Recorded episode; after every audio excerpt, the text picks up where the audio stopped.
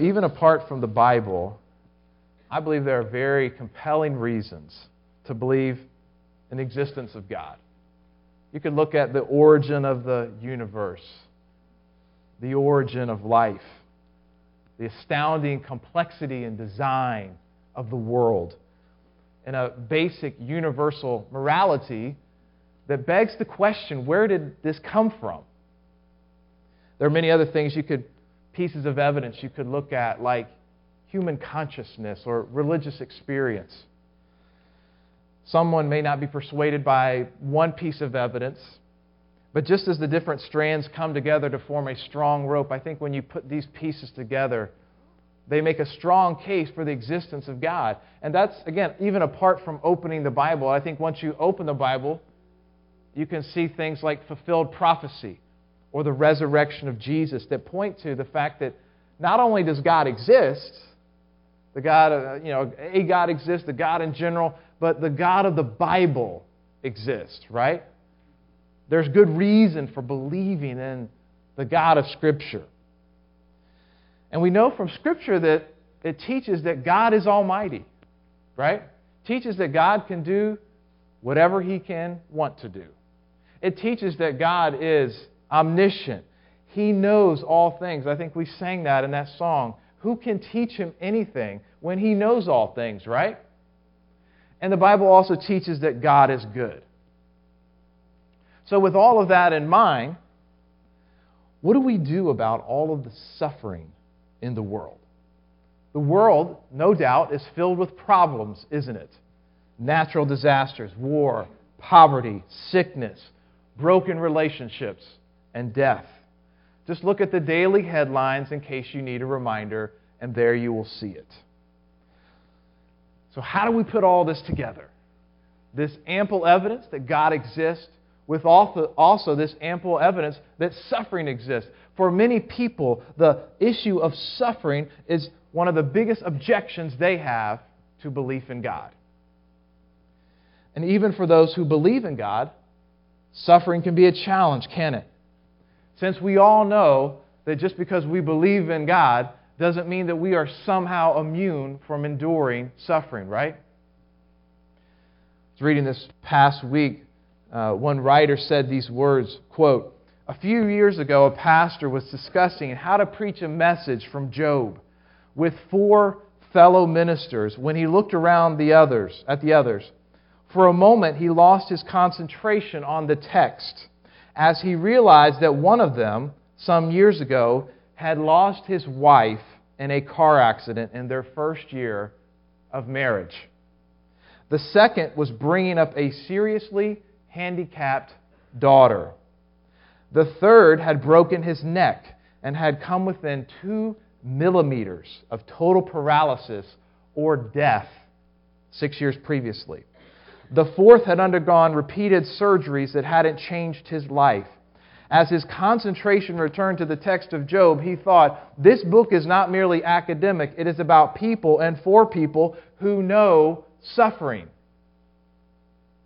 As the same writer noted, the prevalence of suffering in our lives means that the questions that we have are not armchair questions that we might have at a distance, but they're really more like wheelchair questions as we have gone through these things, we have these questions that stir in our hearts. If you live long enough, you will experience suffering. It is the universal language of humanity. And it causes these questions. Again, some questions are kind of intellectual. If God is all powerful, if he is, if he is all knowing and He's good, then how can this come about? How does this all make sense? People have these intellectual questions while others have more, what I would say, emotional questions. Their struggles are, are, not so much in their heads, but in their hearts. They believe in God, and they, they believe that, his, that He's compatible with the notion of suffering in the world. But the particular pain they're going through right now is causing them to wonder, and it is sapping their faith. Those emotional questions can be just as strong and as detrimental as the intellectual, can't they? So, where should we turn with these struggles? Sadly, some people regard suffering as a complete mystery, something that Scripture really has no explanation at all. If that is the case, then I think it casts a long shadow on the character of God. The biggest objection to the existence of God, and Scripture has nothing to say about that? I would differ. I would differ. God knows our struggle with this question. And because He loves us, He does shed light. He does let us know that His existence and the existence of suffering, they are compatible. Now, I'm not saying that every question that we have in our mind is going to be resolved. That is impossible. There's always going to be an element of mystery. But that is different than saying that it is a complete mystery, right? Scripture gives us foundation blocks to see how belief in God is compatible with the suffering that we go through in our lives. And the Old Testament book of Job is one enormous foundation block. It tackles the question of God and suffering in a way that we often learn best a story. A story about a man named Job. And the story of Job is utterly unique. One writer says perhaps part of the fascination of the book of Job is that there is no other book like it, even in the ancient world. And not only does Job tackle this issue in such a in a unique fashion, but it also does it in such a captivating and memorable way. Just frankly, it's a fascinating and great piece of literature. The notable Scottish philosopher and historian Thomas Carlyle said, quote, I call the book of Job, apart from all theories about it, one of the grandest things ever written with the pen. It's just a great book. Just a great book. And it's one of the most famous books of the Bible, and its impact has been widespread, even outside of the church. People down through the ages, like I said, even non believers, have studied and wrestled with the message of Job philosophers like Immanuel Kant, psychologists like Carl Jung. There's a whole series of books called Lives of Great Religious Books, where they describe the history and the influence of particular religious books. And they talk about certain books of the Bible, like Genesis and Revelation, and they also talk about Job, because it's left such a deep and lasting impact on the world. It's quite a book. So today we're going to start the book of Job. And whenever we start a new series on a book of the Bible, I'd like to give an introductory message just to kind of lay out some of the key answers to questions that we might have before we dive into the book, to set the table, so to speak. And I think it's particularly necessary with a book like Job that is very complex. Now, to simplify things, I want to break down this message into two parts. Two parts. First is Job the person, and then secondly, Job the book. Job the person and Job the book. Job the book. Obviously, they're interconnected. But I want us to first learn about this main character and then learn some basic truths about the book as a whole. As I mentioned before, we're not going to go through every verse of the book of Job. It's a very long book, 42 chapters. We're going to hit some key passages and themes along the way. But here's what I hope will happen. I hope is that as we walk through some of these key passages and so forth, that you guys will read along with me. All right? Read along with us because you will gain so much more if you will read it a couple of times. In fact, I would say you will get 50 times the benefit if you will read along during the week and then come in ready to learn. Amen? Amen. So let's start first with who is Job the person? Who is Job the person? And yes, it is pronounced Job, not Job. Okay? Spelled like Job, but pronounced Job. Job. Who is this character? Let's look at the book that is named after him. And we'll look at the first chapter, verses 1 to 5. You're using one of the Bibles in front of you. It's found right in front of the book of Psalms, page 417. If you're using one of the Bibles there. And let's just read the first five verses that give us a little snapshot about the man Job.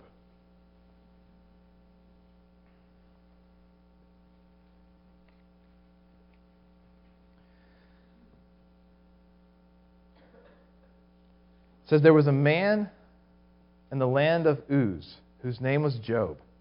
That man was blameless and upright, one who feared God and turned away from evil. There were born to him seven sons and three daughters.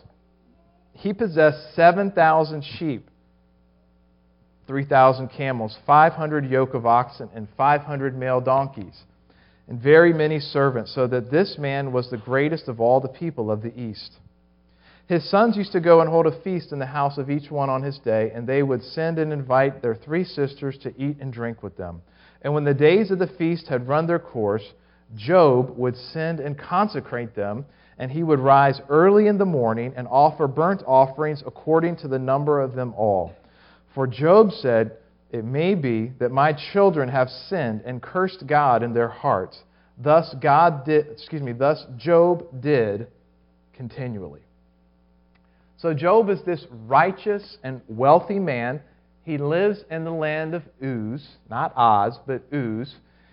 The exact identity of Uz is uncertain because it's not used very often in the Bible. It's used of people five times and of places two times.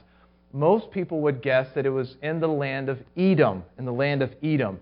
In the Old Testament book Lamentations 4:21 it says, Rejoice and be glad, O daughter of Edom, speaking of the people of Edom, you who dwell in the land of Uz. And here's a map of the land of Edom in those days. You can see the green territory down there at the bottom. That was the kingdom of Edom. And modern day language, that would be kind of half in Egypt and half in Israel. Okay, so Job lived in this land of Edom, more than likely. You say, well, when did he live? He lived in very ancient times. He lived around the era of the patriarchs Abraham, Isaac, and Jacob, right? Roughly around 2000 BC to 1500 BC. Abraham is first mentioned in Genesis 11, right? So we're going very far back and learning about when Job came on the scene and you see certain features in the book of Job that let you know that he lived during this time of the patriarchs. You say, well, what, what is in the book of Job? Well, there's certain things that are not talked about that are very significant. For example, you never see discussed the nation of Israel, the Old Testament law, the temple, and so forth. Never hear about the Exodus or the Ten Commandments. Also, Job never talks about a priesthood that was later established that sacrificed for the people. You saw there in the passage where Job sacrificed on behalf of his own family, which was characteristic of the time of the patriarchs. So Job lived a very long time ago.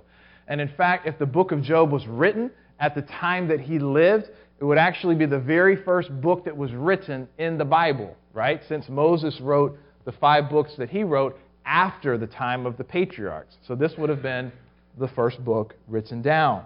Now, I want to bring up an important issue when it comes to understanding the book of Job. I want you to track with me here. Some will argue that Job was not a historical person.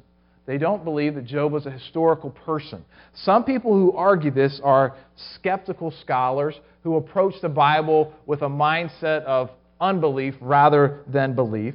But then there are also some people who are Christians who believe the Bible is inspired, but don't believe that Job was a historical person. For example, I'm reading a book uh, about Job by two such authors uh, who believe that Job was inspired, but they don't think that he was a historical person. And they're ambivalent about whether or not it would make a difference in the message of the story. I bring this up because more than likely, if you go and study Job, and you read a magazine in a popular magazine or look up something online or watch a TV show, you might very well hear this argument. So you say, well, why do they question whether Job was a historical person? Well, here are two reasons that people bring up that I would call the strongest of their reasons and a response to them. First, Job is considered wisdom literature like Proverbs or Psalms right? And the purpose of wisdom literature was to provide readers with a kind of timeless principles for effective, successful living in life. So, in one sense, wisdom literature was unhistorical. It doesn't seem to focus on historical people and events, like, say, with the book of Exodus, where it has certain people and individuals. So, certainly, if you read the book of Job, there's no doubt that it reads a little bit differently than the book of Exodus, right? But in response, I would say this that yes, I would say absolutely, Job is wisdom literature. But that doesn't necessarily mean that it cannot have historical elements that pass on wisdom principles. So if you read the book of Psalms, it is a body of wisdom literature, how to live effectively and wisely in this world. But yet, in those Psalms, it will talk about the nation of Israel and its history. Or it will talk about specific individuals like David and the struggles that they are going through. Does that make sense? So, this strong division between wisdom and history is not as strong as some of these scholars might say. The second reason is regarding that for regarding Job as not a historical person according to some is that there are Bible stories that are fictional but have or excuse me that are fictional but have historical elements. For example, they might look at the parable of the Good Samaritan, which is clearly a work of fiction, right, that Jesus tells. It's a made up story. And yet it has a priest and a Levite and a Samaritan, and they go to the cities of Jerusalem and Jericho. And someone might, they might say, well, then Job is like that, it is like a parable. Now, in response to that, I would say Job is much different than any biblical parable, right? There's no indication it's meant to be read as a parable. It reads a lot differently than that, doesn't it? You read the, good, the parable of the Good Samaritan. How many verses is that passage? Six verses long. Guess how many verses the book of Job is? 1,068 verses. A lot different, wouldn't you say?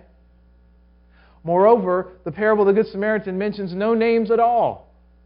While Job mentions the names of his children and of his uh, friends and historical places and people groups and so forth, it reads much different.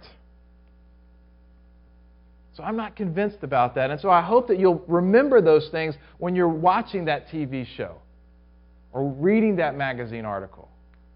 But more importantly, the person Job is mentioned in two other places outside of Scripture. Outside, excuse me, outside of the book of Job. In both passages, he is regarded as a historical person.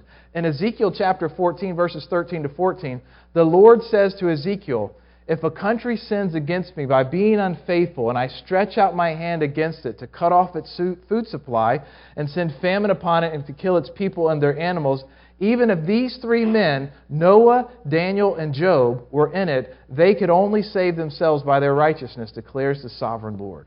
So all three people mentioned here are paragons of godliness, right?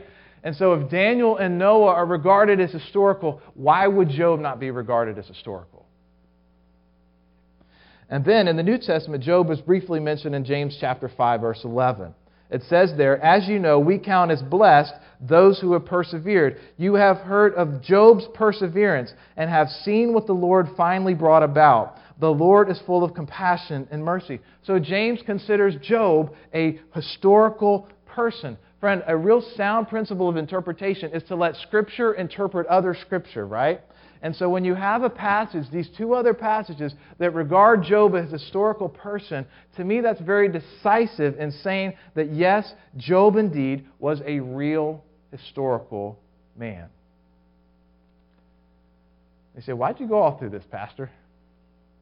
Well, I'm the first to say that it's not a matter of orthodoxy per se. I think someone can believe that Job wasn't historical and his message would still teach and instruct us. I'm okay with that. But here's why I do think it's important. A, I think it's a much stronger case. But B, skeptics will like to regard the story of Job as unhistorical. Why? Because it undercuts its truth claims, doesn't it? If you can regard it as unhistorical, then it chips away at its trustworthiness. And if it is not real and historical, something is always lost of a story, right? You guys follow me there? And I think for Christians who maybe don't regard it as un, who regard it as unhistorical, they believe the Bible's inspired and they're not questioning that. But here's my, my concern with that. and what is probably going on inside their minds is that they're uncomfortable with the message of Job. Job's view of God and suffering is very challenging. Job gives us a view that is very strong and persuasive of who God is. It is an overwhelming view of God. It is not a God that sometimes we gravitate toward in our culture where Jesus is basically just kind of our buddy. He is that. He is our friend. God is the friend of us, and God is tender and compassionate. But Job gives us this view of, him, uh, of God that just blows us out of our seats and reminds us of who we are that God is God and we are not God. And so, if we can make it a parable, it kind of softens it and tones it down a bit and shrinks God to the God that we like, the size that we can handle, the size that we can control. But that's not the God of Job. And the very hope of the story, and as we'll see as we go through here, the very hope for our lives is a God who is like this, who is great, grand, and majestic and powerful, though we can't figure them all out, can we? So I think this story about Job is about a real man who suffered and went through these things. And it is foolish to try to dumb down the message of who and what Job teaches. Amen? So let's turn from Job the person to Job the book. So who start, start this off? Who wrote it? Who wrote the book of Job? Well, it never says who actually wrote it. There's no clear tradition outside of the Bible that says it was written by a certain so and so. There's some people who say that it was written by Job, some say it was by Moses. Perhaps it was written by someone just familiar with the story, like a friend or a family member. Or perhaps it was written at a later time. I have no problem with that. Moses wrote Genesis after his time. He used the sources he had, whether they were written or oral. The gospel writers did the same thing with the life of Jesus. Maybe it's so with the book of Job. But at the end of the day, Job is inspired and regarded as Scripture. And I think it's kind of neat that we actually have the book of Job because it's actually expressed in the middle, right there in Job 19, that he hoped these words would be recorded. It says in Job 19, 23 and 24, it says, Oh, that my words were written. Oh, that they were inscribed in a book. Oh, that with an iron pen and lead they were engraved in the rock forever. So Job got his wish. They were written down, and we're so glad that they were. Now, the next question about Job that I want to look at is what is its structure? In other words, what is the outline, the layout to a book like Job. We need that because this is a very big book, very long, and thankfully, Job has a very clear structure. There are three parts to the book of Job there's the prologue, the dialogue, and the epilogue. The prologue, the dialogue, and the epilogue. The first is the prologue. That's the first couple chapters. It gives you the setting, it, it, lays out the characters. And here Job is introduced. And the scene shifts after the passage we just read there to a conversation in the throne room of heaven that's taking place about Job and the suffering that he's about to endure. And that's where we're going to pick up next week this great conversation that takes place in the throne room of heaven. The second part of the book is what we call the dialogue. And here it's interesting, the writing style from, changes from prose to poetry. And what we see here also is the scene shifts from heaven, what's taking place in heaven, what takes place here on earth. And at this point, also, three characters appear Job's buddies Eliphaz, Bildad, and Zophar, the friends of Job. And they get into a long back and forth conversation with Job. They discuss the suffering that Job is going through and the justice of God. And they go back and forth. And Job maintains his innocence in the midst of this conversation while they disagree with him and think that he has done something wrong. Now, as you read through this, you'll think, wow, these are a lot of conversations. You maybe get lost in the middle of them. But there's actually a pattern to these conversations if you want to note this, there's three sets of conversations that take place between Job and his friends. In each case, a friend will talk, then Job will respond. Then another friend will talk, and then Job will respond. And then the third friend will, respond, will talk, and then Job will respond. And so this goes on three sets or cycles of conversations that they have between Job and his three friends. Except in the very last speech, the man Zophar does not speak If you want to write this down, if this will help you as you're reading through, the first cycle of conversations is chapters 4 to 14. The second cycle is chapters 15 to 21. And then the third cycle is chapter 22 to 31. Then at that point, it's interesting, after they've had their running through the mill here, a new character pops up named Elihu. And he's obviously a younger guy because he's been patiently listening to his elders talk and try to solve this situation. And Elihu jumps up and he gives a long monologue. And he's frustrated that they haven't convinced Job that he's wrong. And so he gives this long monologue about Job and this situation. And before Job even has a chance to respond, someone else jumps in the conversation. And that is the Lord. In verse 38 through 41, we have this speech from the Lord, which is actually the longest speech of God in all of Scripture. And it is overwhelming. It's powerful. It's beautiful. It's majestic. And then that leads to the final part of the story of Job, which is the epilogue in chapter 42. And it's actually just the last 11 verses of Job.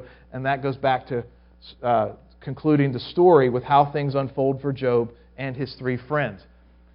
Let me encourage you there is a temptation to want to read the prologue and the epilogue and kind of skip past the dialogue. But all three parts are really important in understanding the book of Job. All parts. That leads to just a kind of a footnote there. You might say, well, why does it get kind of long and repetitive? That's natural to feel that way when you read through Job.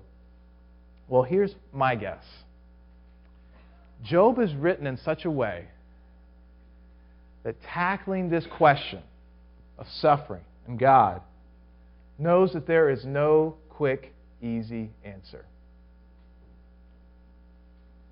You're not going to resolve that issue with a text message or a Facebook post. The length and the repetition of Job makes us search and think and pray. Just like Job, has to go through this stuff and process, the reader is expected to do the same. And I believe that if you will let Job speak to your heart and mind, you will be blessed. Job gives us such a wonderful and unique perspective and contribution to this whole perennial question and issue about God and suffering. Oh, that we would really take it to heart these next few months. And that said, let me also encourage us that we will also be looking at all of Scripture to hear the full counsel of God. Anytime you read a book of the Bible, you need to read it in light of everything else, don't you? And we'll be doing that here. And most of all, to fully understand Job, we also need to look at everything in the light of Jesus. Jesus is the one that pulls all these things together all the promises, all the principles, all these things, they come to head in Jesus. Paul says in 2 Corinthians 1:20, all the promises of God find their yes in Jesus. We're going to regularly see how it's essential to go back and again, back and again to Jesus as the one who provides really the ultimate capstone on this whole conversation about God and suffering. Friends, all of us have or will face suffering. It may not be as severe as what we'll see Job goes through, but it's going to affect everybody. And let me encourage you that the best thing you can do is to prepare for it now. To prepare for it now. Do not wait until you are crushed under the weight of affliction and tragedy to then start trying to make sense of what you're going through. It will be much more difficult. You need to prepare now for the day of affliction and suffering. Don't wait until the day comes when that relationship is broken or that medical test comes back the wrong way, or you lose your job, or you experience the death of a loved one. prepare now. We need to understand what Scripture teaches about suffering, the different causes that lie behind it, what the purposes are, and God's mysterious handiwork of what is going on there, to develop this majestic and glorious view of God so that we trust that He is Lord over our suffering, no matter how deep and dark the circumstances might be. And to embrace the hope of the gospel of Christ. And that He truly is the Alpha and Omega. Friends, we're not going to resolve every issue and every hurt, but I truly believe that you can develop and lay down a firm foundation that will be able to withstand the most fiercest of storms. And I think through our study of Job, you will be stretched and challenged that you will be prepared to endure suffering with a deep and steadfast trust in the Lord. Amen? You guys ready to dive in next week? Let's do it. We'll have a little bit of discussion after we pray. Heavenly Father, we thank you for this time. Thank you that you have worked in your mysterious ways to bring about this book called Job. And Lord, even just looking at it and reading it the past few weeks, just reminded again of your infinite wisdom, your infinite power, and your infinite goodness. Lord, I know that just sitting in here today, just like that man wrote about the four pastors, he was looking at the, uh, across from the table and saw the hurt and the wounds that they were going through. Lord, I know that uh, even knowing some of the people here in front of me, maybe not knowing some of the things that they struggle, Lord, that that is the case for probably all of us. Lord, I pray that you will take and use your word to minister and to strengthen and to transform us, Lord God, so that we will indeed be able to withstand the storms of life. We might get knocked around a little bit, for sure, as the waves come crashing. But there is truly victory that is found in you. May we pursue the wisdom that comes from you and not the wisdom that comes from our own hearts and minds. And may we come with a childlike trust that you know what you're talking about and that you have given truths and wisdom for your people to follow and to implement so that we can be salt and light in a world that is filled with suffering and that they can find hope and truth in the great God that we love and serve and worship. Lord, we just give these next few months to you. We look forward to all that you'll be doing in our hearts and minds. And I pray that after we have absorbed all of this and other words uh, from your scripture, Lord, that we would be different after these times together, that we would be a different people stronger in you. We thank you, Lord. We ask this in the name of Jesus, our Lord and Savior. And all God's people said, Amen.